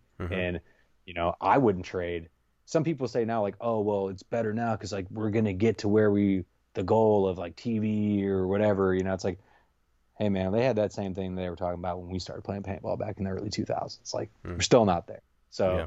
i still would never trade the era of paintball that i grew up in to like be a 17 year old kid now and growing up in this era of paintball yeah. because that's the history of tournament paintball. Like, yes, back in the woods with the old Bob Long Ironman, Team Ironman guys, and Shane and all like all that stuff way back in the early '90s, mid '90s. Like, obviously that that's where like the Ground Zero guys like Will Arroyo and Lasoya and all those guys got like their start. Bruno, stuff like that, like Mhm. back in you know '97, '98, whatever. But I wouldn't I wouldn't want to be starting out now. I- All that history of I mean, we just been talking for what, like an hour just about the history of paintball and Jersey, like all that stuff. Like yeah. half the Jersey kids, like who is that guy? It's like, hmm well, don't worry about it. Like he was a pioneer. Like, oh, you guys like to, you like to fade off here and kind of float and shoot and do that? Yeah, that was uh, John Richardson. You should go look him up. He started that. You Mhm. know, like whereas Marcus always said, innovator of the run through. All you guys like to run through and bunker guys real close, whether he is or not. He always said it. It's like go watch that guy. Like people didn't do that before younger kids. Like everybody just shot each other out from their bunker. People weren't like running trying to like do this and do that. It wasn't Yeah. part of the game. But it's half the rules exist because of aftershock back in 10 man days, right? Like all these chrono like all half of that stuff is the way blocks, like Yeah. all that stuff. Like that was like the that was the history, like the history of the, how the game got to where it is now. Like because Yeah. it really started back then. So Mhm. yeah, that, to me that's I would never I would never trade anything. Like that's No, absolutely. the best I, best I, era of paint. dude, I feel the exact same way, and you know, it's not, it's not that I think today is any less, uh, you know, difficult because I think it. I agree. If, if not, it might be more because Yeah. you know because of uh, just because of the technicalities of The athleticism alone. d- like, yeah, just the, the requirements to be good and Good. beat the best players of today is insane, man. And it, you know, but it's it's like I said, it's a generation thing, man. We we had our complications and our our grind that we had back then to get where we are. Just like these kids are gonna go through something that we're not gonna understand. It's the same. It's the same thing if you want to put it on a world level of like, well, back in my day, we had to, you know, we didn't have the internet and this and that. I was like, yeah, okay, we had there were troubling times, and I'm sure your parents and your grandparents and your great grandparents all said the same shit with what they had to grow up with. Yeah. But we will also not know what it's like to come into a world where it's it's internet based, it's online based, it's online friendship based, it's it's online popularity based, and it's where you can't avoid bullying um, like you could back then, of where it's like Yeah, if you weren't there, it never happened, right? Or it's word of mouth. Maybe it happened. Exactly. There's you know? there's stories, but now you know you were living out stories back then, and, and it being retold, and eventually you can go home and, and get away from it. But now it's like, if you want to be on the in, which is you know online, and if but if you're getting picked on, if you're it's it's twenty four seven, man, and you can, and that's people are like, oh, why are these kids so insensitive? And uh, we don't know why. You, we don't know why because we can we can look at it from a position of like well you got to be a hard ass and you got to do this and you got to do that okay well you came up you came up in a certain situation in a certain way in a certain life that made you a hard ass like that but there are there are so many people who and, and kids in general who are coming up in in a generation of that we don't know we we can't wrap our heads around what it's like to be a teenager nowadays. All we can do is speculate. And I hate Oh, it yeah. I hate it when older generations try to do it to younger generations and when younger generations try to do it to older because you don't know. You you, you don't. You're you're everyone is speculating. And Oh, that's yeah. why my opinion on the whole situation of like the glory days and this and I hate one thing I, I truly hate and I and I hate hearing across the board as far as sports go is greatest of all time. I think that's No, the the most in their era. it's gotta be an era It has to be because they are not. They're not playing. The players back then are not playing the players of today. They're not in that same environment. They're not playing the teams of of today. They're playing in their era. So of that 10, 15, 20 years, whatever the fuck it is, of that era, they're the best of that era. And you you Format have changes, the rules change, everything changes, everything man. right? So it's just how it is. Like you want the great debate of Jordan and LeBron, right? There was hand checking in the '90s, there isn't now. Well, you don't know how they would be one on one because both played a completely different set of rules. If you want to play in Jordan's era, obviously he's going to win. You want to play in LeBron's era, LeBron's probably going to win. That's just how it works. Yeah. Like we can't like you got to take a, a four like oh well the game changed from here. Okay, well then that era ends. Right? Mhm. So it's like like the PSP is done. Okay, so PSP era that's done. NPPL era that's done. Okay, what's the next one? NXL. Okay, the NXL era is begun. Yeah. That's just how it is. Okay, well when the next regime change comes in, they change the call, whatever what the hell they're going to call it. Well, yeah, NXL's done. On to the next one. Yeah. Chalk it off the list. Like now everybody starts fresh. But you know what I think? But I think if you put if you put LeBron in Michael's position back then, LeBron is still going to perform. If you put Michael in the position of of today of somebody, not not because he's you know because of who who we're thinking he was in the back in the day and to to put that player in today's form. I'm saying if Michael Jordan was a young player coming up and is in LeBron's position, he's going to perform. I, I think it's solely based on on the people themselves. They are going to succeed regardless because they are this unique. It's the same thing with Oliver or or Fedorov or whoever the top five, ten, hundred players in the league. There's a reason why they are that person. Even personalities, because I think what what separates the top players from like the div- divisional or from just the uh, you know general player tournament player in general is the uniqueness of that person in general.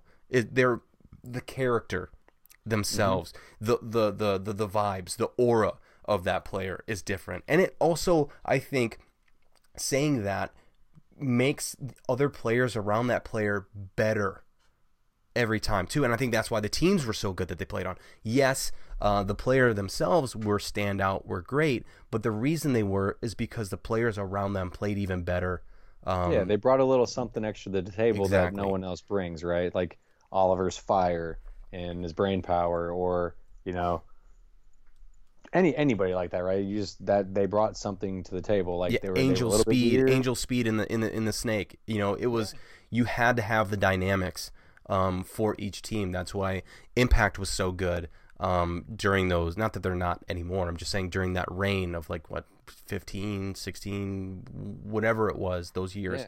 um, is because they had such a dynamic they had a great snake player they had a great mid player they had amazing back players they were well rounded and those well-rounded teams of, of really great players, of really standout players in each each position, um, just equates greatness. Um, throughout the the team itself, and just makes the superstars even more so. Um, but you you know through this whole I don't even know what we were talking about fucking tangents. Um, but but I mean we're in an era now of like you know look at all the top the top teams that are placing. You know those are guys that have been playing for a very long time. 10 years. 10 you know, 10 years. years minimum, right? So Yeah. it's like, hey guys, if you stick it out for 10 years, like here's a prime example. Rob Velez played on so many bad versions of Aftershock that were like, I mean, sorry, you know, like, but you guys had some down years in, in that time. Dude, I'm- like, I- you know, like, but like, he's a good example, right? He was on bad teams for so long, and then now he's on Impact. Mhm. You know, he he got his shot to go to a good team, and he's making the most of it. Yeah. and that's just what it takes. Sometimes it's not that easy to break into these cliques of players. Like Dynasty, uh, they would pick up a bunch of guys, but like X Factor, right? Like there's they they were a D three team when we were playing pro, right? Mhm. Or like or like right after no no no no like so in 04, 04 San Diego, they were playing D three, D two seven man, right? And then it was still there was like the Cohen brothers and Cody Bayless and Michael Kovar and like those guys were playing D three X ball, right? And then they work their way up and then they start winning seven mans in 07 and but now they're winning more tournaments, but it's been mostly the same guys for a long time. Yeah. But it's just not that easy to win and always stay at the top. no, It's just not. and and You know, you you, know what? shit for quite a few years to get there. Yeah, man. You just And- do. Well, look at look at a lot of the guys that were, you know, I, I stuck around AfterShock for a while, um, but look at a lot of the players that came through there for the years that I was with. that that turned out, you know, to be go on successful teams. Look at look at Ronnie, um, look at look at Rob eventually. Brad McCurley. Look at look at you know Brad and everything. You know, so there were um, there were guys that came through. It was just it was one of those things. And, and you played for you know a hot minute on the team. Yeah. Um, Yeah, that's right. That was one of the later years. Yeah, I played the last after when Texas Storm fell apart. I Mhm. got picked up by Aftershock with you know, Dolly was on the team and Rob and Brian McKenna, you. So. was that fourteen? Uh, yeah, I think so. Yeah. it, it was just crazy though because we had we were those teams man where the, the the final record was always you know the one and three or whatever but those three losses were by like a point or two but it Yeah. doesn't matter Oh, yeah. because it was like it was you know a loss is a loss but um you know i've talked ad nauseum about fucking aftershock and, and the closeness that we had on all those games but um yeah dude it- you know now it takes so much dedication but to also kind of overlay that, there's a lot more uh, content and material and everything to become better, or or resources to become better. Um, Yeah. There's the uh, Go there's pay your nine bucks for your Go Sports. If you're not if you're not playing if you're paying tournament paintball and you're not paying nine dollars or at least stealing your buddy's thing, like yeah. And- do you, you shouldn't even call yourself a paintball player. Like you're not you don't directly support the most minimal thing in the industry, which is like, hey man, go get the on demand Go Sports for ten bucks a month and Mhm. support paintball content. And if you don't like it, you're not gonna do that. What are we even talking about here? Like I see so many kids that are always like, study, study, study, which is great. yeah. You need more people just spending more time because Mhm. you can still learn. Like, think about it. When we were younger, you would get those videos and you would watch the pros. You would go Until the video broke, or until the VHS broke and you got a new one yeah. or whatever. But you would watch the same games over and over again and emulate the way guys slid and the way they held their guns Oh, yeah. and the way they looked. And it was the same thing. Now it's just more game oriented content, but Mhm. same thing. If you're if you're one of those people that needs film, you can go back and think about what you did and watch go watch the pros. Like Mhm. granted, you're not going to do everything that the pros do, but go watch the pros. Like if you're not watching the pros at all, or at least after the tournament, you're not going to get any better. Like they're there for a reason. So But you have to. you go, right? you you have to set the entertainment aside. I feel like depending on how you're watching it, right? But I feel like I feel like with um, it's not a document. documentary series or anything like that. It's not like a highlight reel. It's simply like raw gameplay. So I think how players need to approach that is one, you know, watch the players that you who are playing your position, um, and two, watch how situations break down. Watch the decision making on the field, not just on your side of the field, but when they do the over overheads or the the back behinds or whatever. Watch how the movement happens down the field and kind of take in the entire kind of atmosphere of what's going on. I think that's why watching games in person is so crucial. So much better. So much, So much better, better. So crucial because you get you get kind of what's going on. You get the audio, um, the the audio stimulation of like, uh, okay, well they're getting it together, right? They're they're they're working Mm-hmm. their way down the field, or you can see a guy's tendencies and be like. Well, because I do it all the time. Because if, if I'm watching Go Sports or something, I'm watching a tournament live. I'm like, Yeah. oh, he's getting ready to go. He's getting. Yeah. Oh, well, you don't get to hear like you don't get to hear what the player's saying in person, right? Because you're hearing the commentary. You're hearing Matty or Todd Mhm. commentate over the players on the field. But if you're there watching, you can hear these guys putting it together. Oh, it's Oh, great. these guys looking at like it's so much different, right? But you know, the not saying they make it hard to watch games, but like we can have this league debate all we want. Like I, I'm not gonna bash league, but let me tell you, like a sixty dollar ID card doesn't get me into the grandstands. Like, Yeah. come on, man. Like you want those grandstands full with players who are already paying three thousand dollars for entry and sixty bucks for an ID card, and you know for all the other stuff. Like they can't go watch paintball unless they pay another fifty bucks. Right. Come on, man. I, that's that was the thing about seven, man. Even X ball back in the day, that shit was free. Yeah. That was free. They wanted you there. It was before we Go Sports, but it's like we need these things full. Mhm. It needs to look really impressive. So like also when you are filming it, it looks really impressive. Like oh man, the grandstands are full. There's like a couple thousand people there watching. Awesome. Yeah. Not sitting at home watching Go Sports, but like Yeah, dude. I had this picture when I was playing with uh with excessive, and I was playing on energy, and it was the Huntington Beach tournament, and I was in the snake. It was when we were shooting the aliens when the first came out, and it's a shot of like of me like low down tape, but behind me you see the stands that just go straight up, and they're completely shoulder to shoulder. Like Yeah. it's it's such people are like cool yelling picture. and whatever, like it's great. Yeah. Yeah. it's awesome. You know, makes it makes it look very impressive. One thing I did want to bring up, and I want to kind of get your thought on it, was um, what do you what do you think about having no off season, having c- tournaments constantly throughout the year, and just rolling over into the next instead of having this break? Why not just continue tournaments all the way out throughout throughout the year?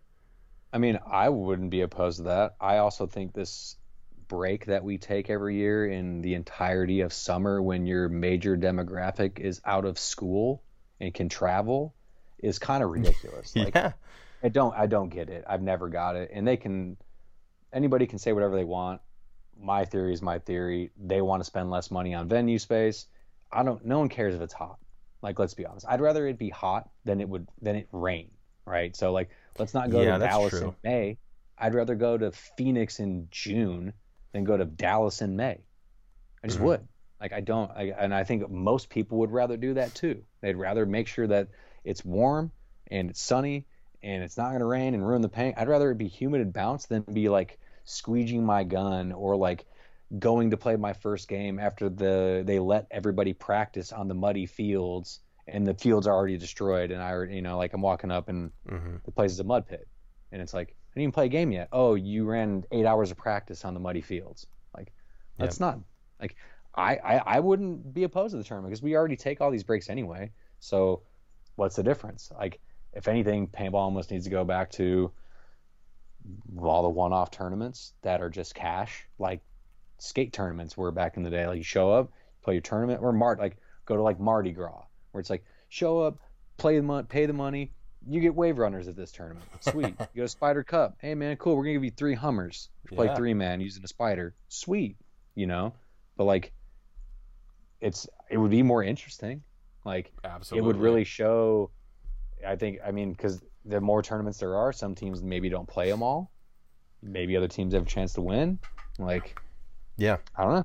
Well, I think it's I'm the not sa- to. Well, uh, like the same thing they're doing now, like the majors or minors or whatever the hell it is, but Yeah. then just just have it throughout the year because I'm sure that you know, instead of this fucking bullshit off season that the Midwest and East Coast and everybody where winter happens would love to go play a tournament in fucking California where it's 72 degrees or whatever it is in Yeah, January Florida, or, Florida in January. December.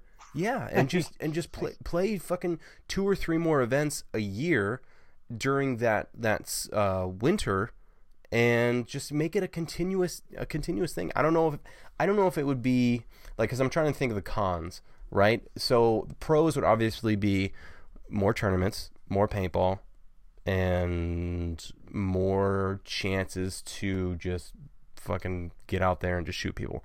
Um, but the cons would be um, more commitment demand from the teams, also from the players. So as far as finances go, they're gonna have to fork out more money um, to play more tournaments. But I think the commitment would be there, Well, here's the here's the main thing that helps that blind layouts. and blind layouts. Well, That's another thing I said at nauseum like, on this like him podcast. in the WCPPL, man. Like I give that dude all the credit. His league is amazing. It's equal, if not better, to the NXL. Like as far as the way it's ran, the look of it, everything is great. Mhm. Everyone has a great time. Guy gives away cash, no 1099. So like that's nicer. And also the blind layout, man. Like you you can play like I live in California.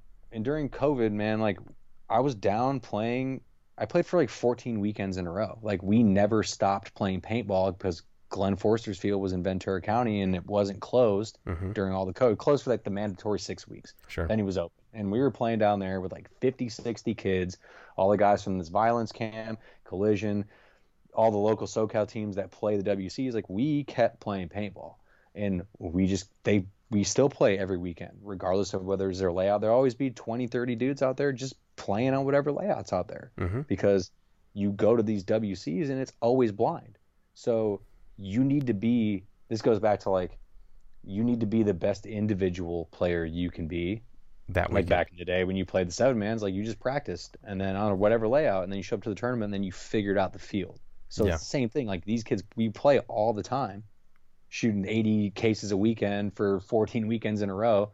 Like, thank you, GI. Um, but it's like we were just doing it, you know. And then you go to the WCs and you get second place, third place. Like it, it, it shows. And but all these teams still always play because they don't have to wait. Now it's like, oh, you know what? Let's wait till the layout weekend. I Mhm. don't need to play any other time. I can take the next four weeks off. The layout's not even out yet.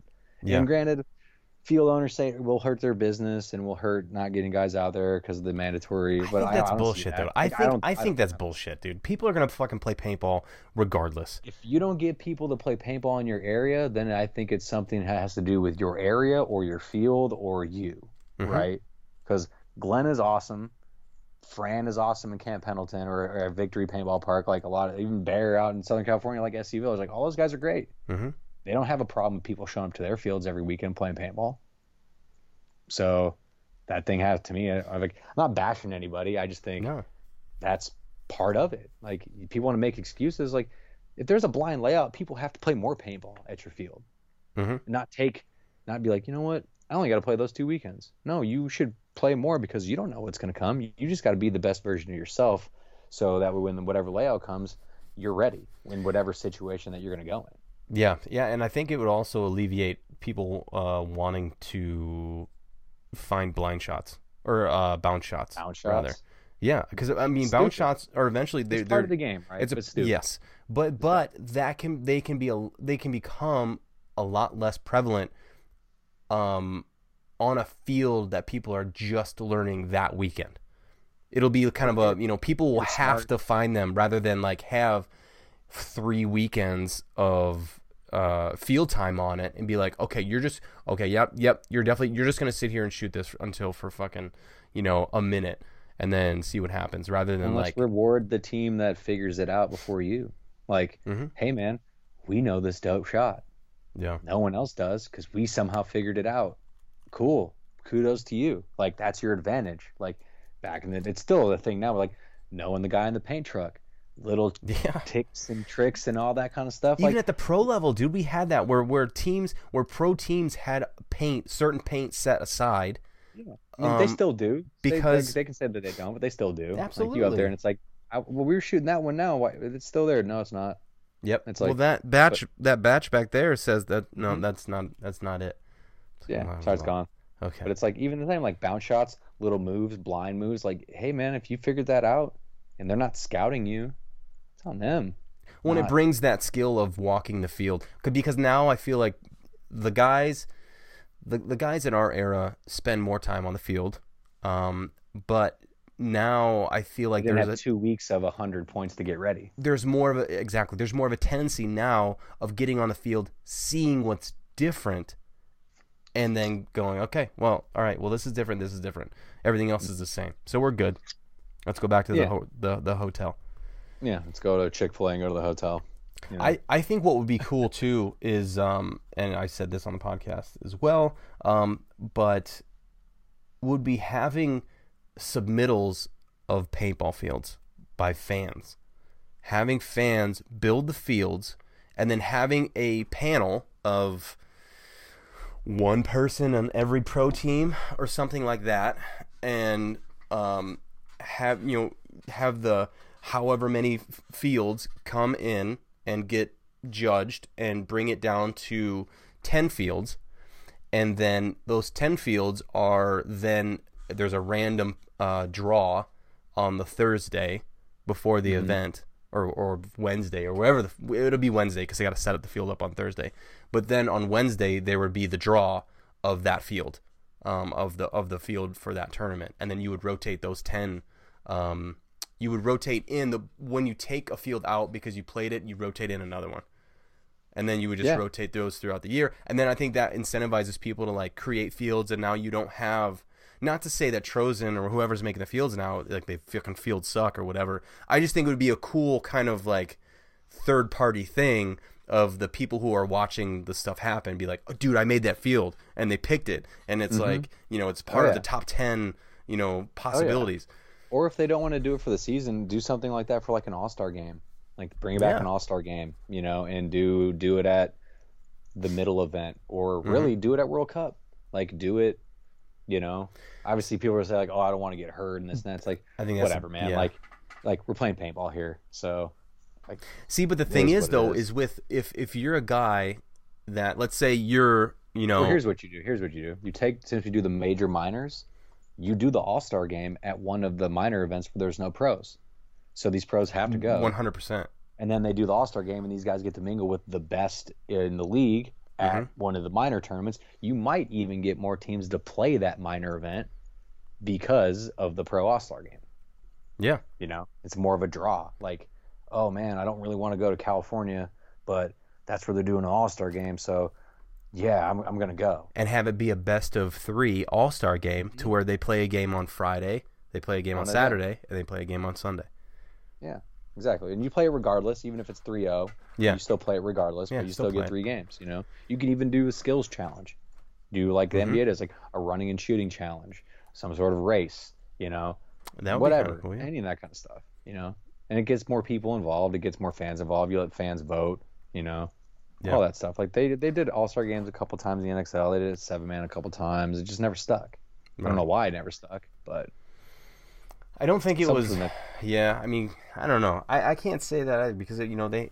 I think the All Star games and the X Ball were a little more like off the whim, kind of just like Yeah. whatever happens happens. It's an All Star game, but I think the seven man ones were a little bit more legit because each player had their own jersey that was on this team or whatever, and it Mhm. kind of like Yeah, it was Um, like red versus blue, and you had everything yeah. personalized. And the XFL one was just kind of like Mhm. throw together, like Yeah. you wore your stuff, which is also cool, you know. Yeah. But now you could divide it into like you actually divide it in conferences. You get 20 players, 10 per 10 of each team, or you do one per team, like Yeah. one guy.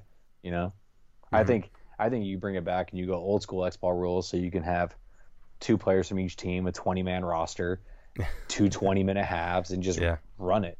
Like these That's are the only. This is the only. What's the only game these guys are going to play all weekend, right? So like, make Mhm. it worth their while. that's true. Like, don't let them go out there and play game seven.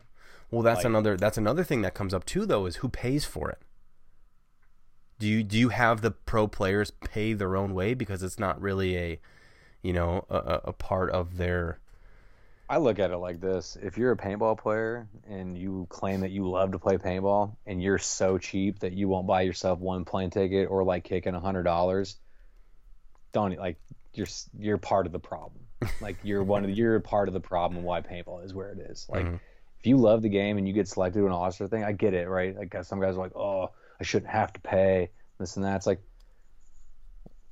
you didn't have a free ride forever. Maybe some Mhm. people did, but like, hey man, like this is a good thing. Like why don't you sell some of your jerseys to go pay your own way, or sell one of your free guns and instead of pocketing the money, you Yeah. actually like put it to go do something for give back to the game that's given half these people everything they have. Mhm. Like, it's just disgusting. Where people like, oh well, like, hey man, I'll go if you buy my ticket. It's like, no, see you later. Like, Yeah. you know, we get a bunch of people asking to play on our team. It's like, oh well, what's free? It's like, some's free, but you got to get your own ticket. Like, Yeah. you got to have some accountability. Like, if I if we give you everything and you suck, it doesn't hurt you. You don't learn a lesson. Yeah. Like, it doesn't it doesn't mean shit to you. Like, oh, you know what? Like, I'm not like say like for instance, like if a team like Impact or Houston Heat, like you don't win or make the finals, it's like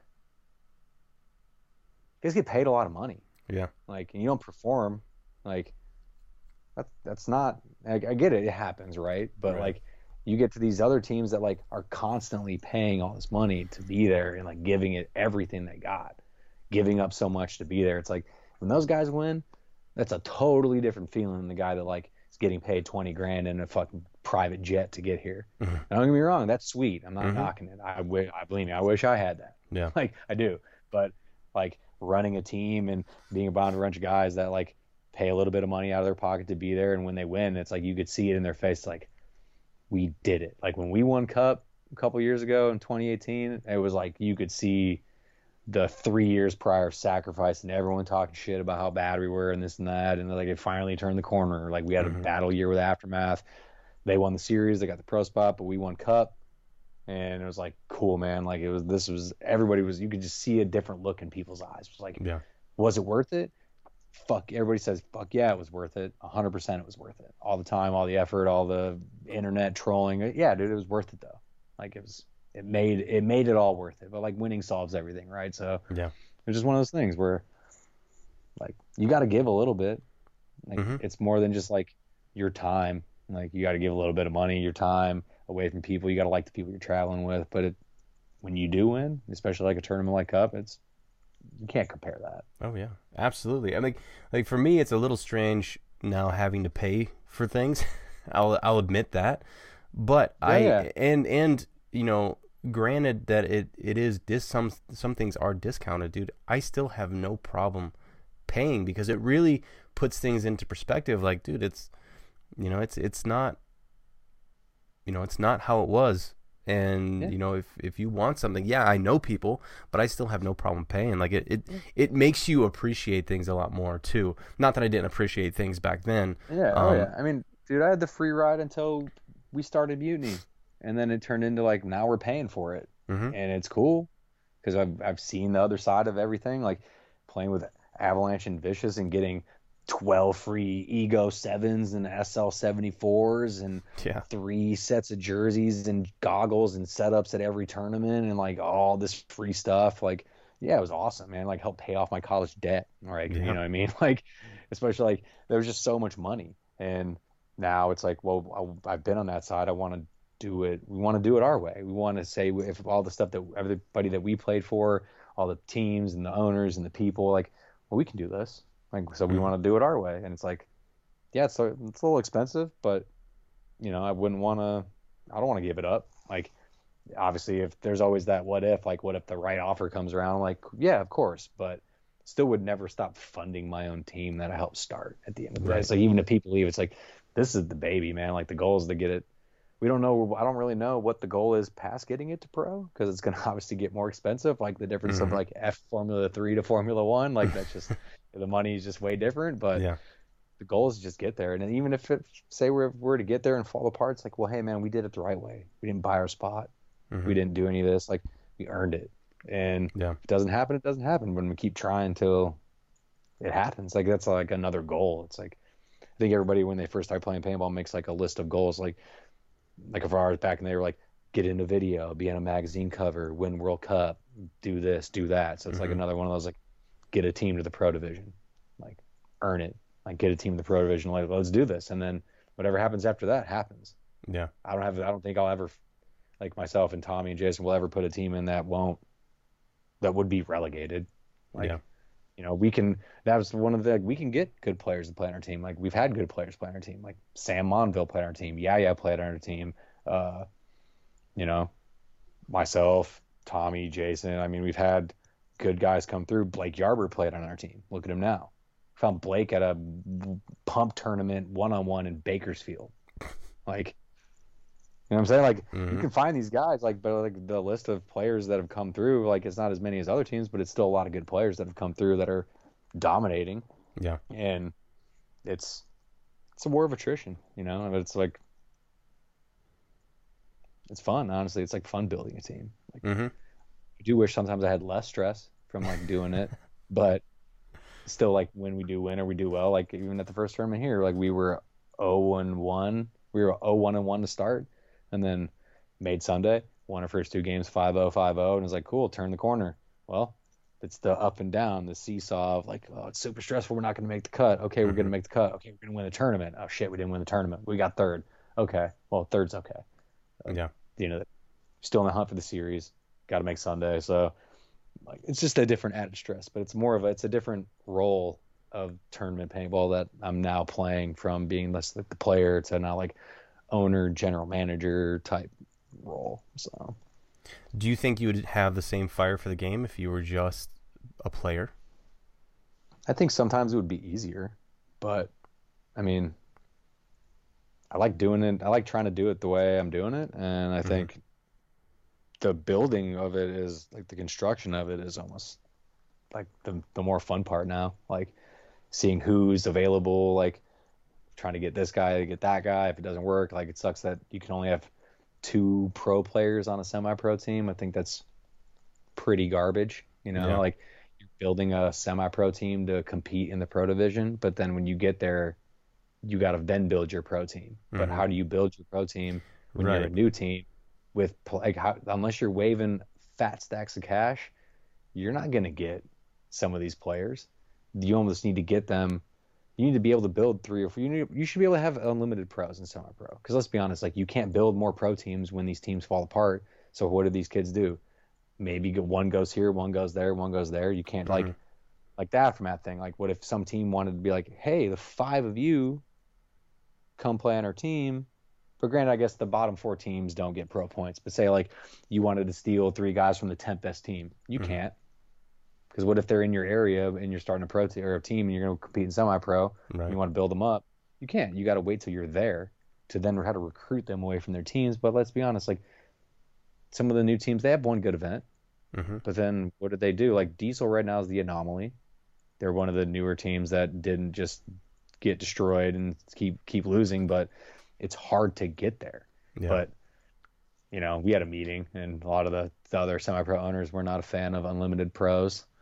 they just weren't. So, and I said my spiel, but I get it. Like some guys can't with based on the area they're at, unless they throw a lot of money, or Well, how many other pros? get- I mean, how many other pros are out there though? Thinking about it, like who are not pro- playing in the pro even league?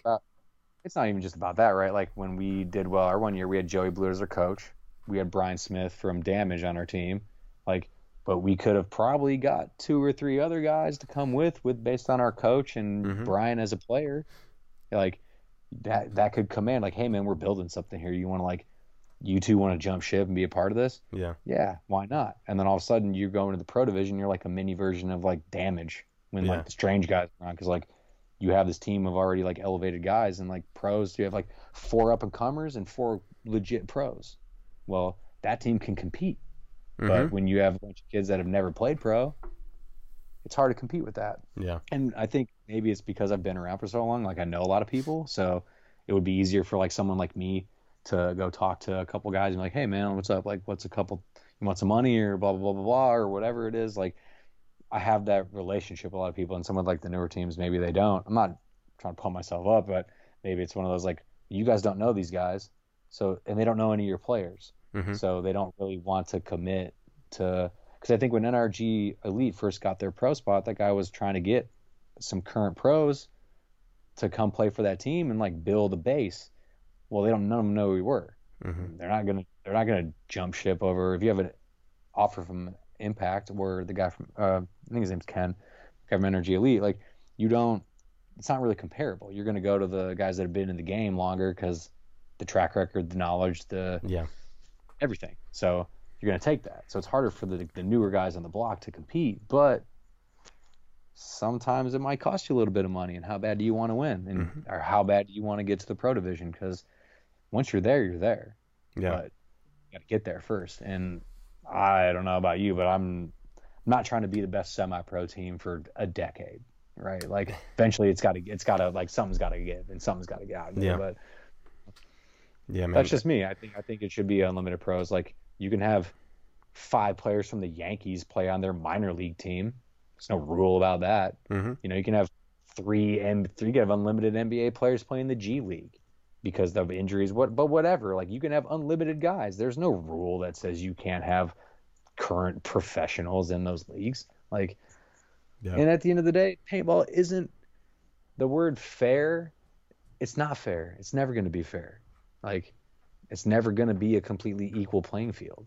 Yeah. like just deal with it. Some people have an advantage other people don't. Like i like to compare paintball in a sense loosely to like f1 racing. Like the more money like it's the same thing. Like heat impact the more money you spend the better you're going to be. Red bull for red bull mercedes ferrari the more money you spend the better you're going to be. You want to be cheap you don't want to spend money you want to barely get by okay you're going to be at the bottom you're not going to be accruing points Mhm. the scoring is kind of the same. Like the bottom teams don't get points. The bottom teams in F1 don't get racing points. Like that's just the way it works.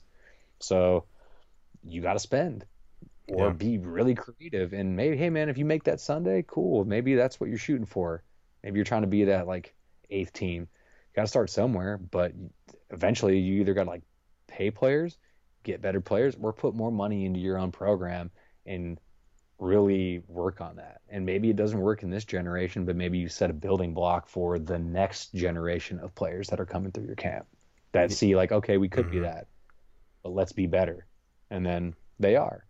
Yeah, because I think I think real life starts becoming more prevalent um, with a lot of players who are on a probably a team that's you know not really doing so well, and I think that's why the the circulation happens so much on the Yeah, lower teams is you're a because it's like, well, well, okay, what am I doing here? Am I am I am I just and even some of the players that have to play down at that play pay for playing pro at that level they get to a point where like what am i i mean do So do like i keep the doing best this example of that is the the Trey Outlaws, right? They've had a couple guys stay for the whole thing, but dude, it's hard, man. It's Mhm. a lot of money. It's a rotating door. It's not cheap to fly to Fort Wayne, Indiana, or that area because you got to drive either to Detroit or you got to drive to Chicago or Columbus. You know, you're driving two, three hours each way to get to an airport to then fly out and then go back to work and spend a bunch of money. And if you're not winning, dude, it wears on you. It just Yeah. does. After so many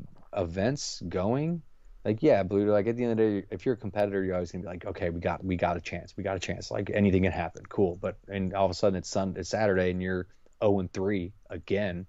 It's like, hmm dude, what? it was Like, so I can't take this. dude it was yeah, i mean I can't take this anymore. it was it was know? so frustrating because i was i'm such a competitive person and those years that that i had on shock were just so so frustrating don't get me wrong like i had fun and i enjoyed it and i and i genuinely thought that we had a chance every time we entered a tournament um, Yeah. but it was it was also my selfish tunnel vision of just expecting greatness out of all of our players every single day and out of myself and just wanting to win um, that bad. But it was you know you know shit happens. And now here I am you know retired in 2018 and I'm uh, I'm D1 now. So that that's fun. I haven't been D1 since ever actually because I went from playing D2 with Tippmann Effect to turning pro with Tippmann Effect, Yeah. Mm-hmm. and then I've been I've been pro ever since. So I've actually hey, man, I've actually never been. D one. D one now. We ain't got to. There's no. you know what I'm saying? Why not? So I'm in. So I'm gonna try Yeah. and play. I'll play some local tournaments and just uh, you know Or the keep mechanic, dude. Mech 10 man is where it's at. Like, I, there's that ICPL this weekend. You know, yep. wish I could attend. Obviously, some family circumstances, but yeah, like I that's can't attend that one either. that's that's fun, man. Like it's it's honestly it makes if you played 10 man in the past and you go back to playing this, you hear all the old guys, the stories, everything like that. Yeah. But it's the old format and it's so much fun. Mhm. It is I RIP Tim, man. That was the uh, a thing he did for paintball that will never be forgotten and it's Yeah. never going to slow down because hey man it's like the senior tour of paintball right in a sense where Mhm. like hey man you know what you're not you don't want to play that x ball stuff cool you can go hide behind that tree or those hyperball bunkers and go play with all your friends Yeah. and you don't really have to practice that often it's just it's Yeah. fun paint so Mhm. I kind of want to pick up one of those TM40 Luxes just to. they're nice man they're very nice yeah they did it right sent Yeah. them off proper And I've never I've never shot a Luxe too. So, but I mainly I want it just because of uh, just because it's Tim. Um, yeah you know, oh yeah crazy man. Well, dude, I dude I appreciate it so much. I gotta get going. I gotta get uh, the little ones are moving around. I keep getting detection on my phone from uh, them moving around upstairs. yeah. But no, of course. Maybe we'll do another one of these and go more into whatever else. You know, we can go talk about a whole gang of stuff. yeah, dude, let's uh, let's call this part one. And, Works for uh, me. We can go more into the mutiny thing, maybe instead of uh, all my fantasies and fun parts of paintball and the history of our game and the time we had and all that other good stuff. No, So I love it, man. But let's uh, let's let's join back again, like in, uh, in in a month or so, or maybe even sooner, like that. We'll keep in touch and we'll we'll continue the story.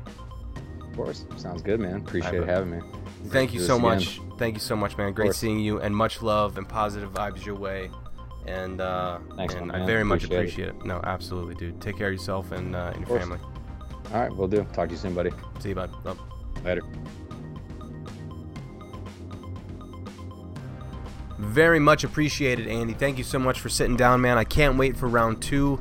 It's gonna be awesome. Uh, so much more to talk about, dude. I I know these sometimes these podcasts run a little light, but uh, but we always have so much content, so many things to talk about, and round two is gonna be even sweeter with uh, with the current game now and playing with Mutiny and going into more depth on that whole side of the game.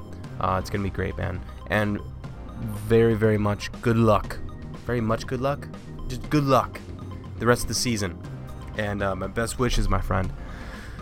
And everybody out there, thank you so much for listening. Um, it's it's such a pleasure to be able to do these, and I know they've been a little sporadic lately. I apologize, um, but uh, getting back on the train again. So please uh, keep your eye out for some podcasts coming up, and um, and I'll be just shooting them out there. So thank you again, everybody, for listening. And uh, please do not text and drive. Keep your eyes on the road. Listen to podcasts like this one, and we'll see you again here soon on the Playing On Podcast. Peace.